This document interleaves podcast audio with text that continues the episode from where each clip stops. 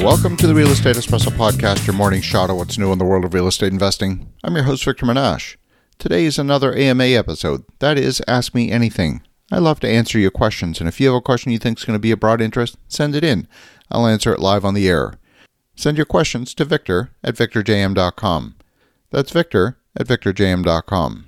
Today's question comes from Mathieu, who asks I'm experiencing sellers who are demanding unreasonable terms when it comes to even looking at a property. They're asking me to get the property under contract before even viewing the property, and they're demanding due diligence timeframes and closing schedules that are simply unreasonable for us to accept.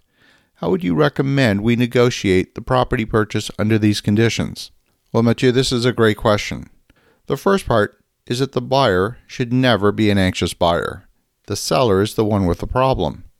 If you have a process for due diligence, then it makes no sense to cut corners on the due diligence process.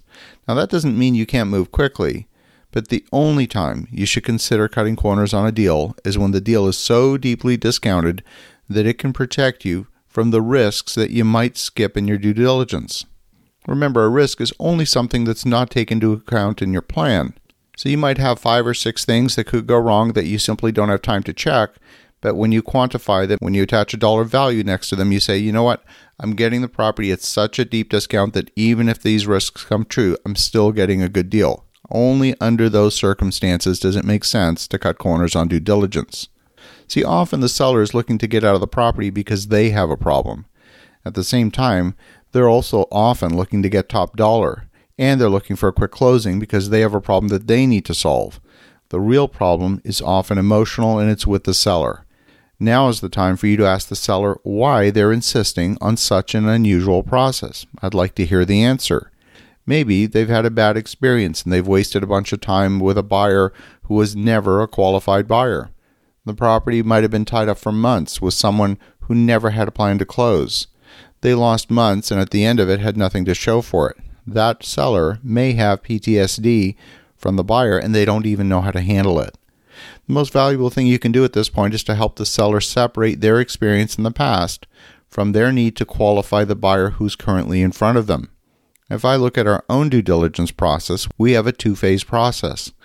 The first phase is designed to uncover whether the project has a showstopper issue that will kill the project. And if that issue exists, we want to know that quickly.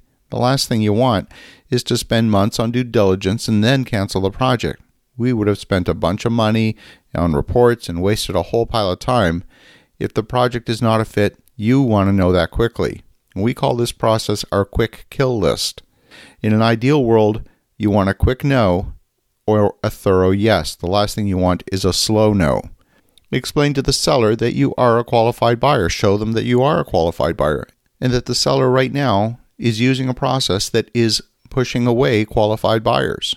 You can offer to design a sales process that includes the seller and bring transparency to the entire process. You can show them your due diligence every step along the way. And it's possible that that may not be enough. Sometimes the seller has a need that's far beyond what the buyer can solve. Oftentimes, they simply have a belief that this single asset sale will somehow fix whatever problems they might have. It's very dangerous for you to take on someone else's problem and make it yours. A wise friend of mine once said that the pain of low quality far outlasts the pleasure of low price. Said another way, don't accept risks that you're not willing to accept the impact of those risks as a certainty. My experience says that you should never try to convince the seller of anything. Share your process open and honestly, and let the chips fall where they may. If the transaction has an element that's forced, it's probably not going to work. It's got to feel like a right fit for you, the buyer. You need the time to perform all of the due diligence required. That includes getting your environmental assessment, the commercial appraisal, property inspections, construction quotes, a survey, checking if there's any open building permits that haven't been closed, insurance underwriting, and on and on. Our full due diligence checklist consists of over 150 items. I'm not sure what your process looks like, but I know we need sufficient time to complete all these items and we will not be rushed. If it doesn't fit your criteria, then pass on the deal. It's an absolute fallacy that deals are scarce. You may be having difficulty finding them at first, but they're there and they show up with increasing regularity, especially over the next 6 to 18 months. So never be scared to walk away.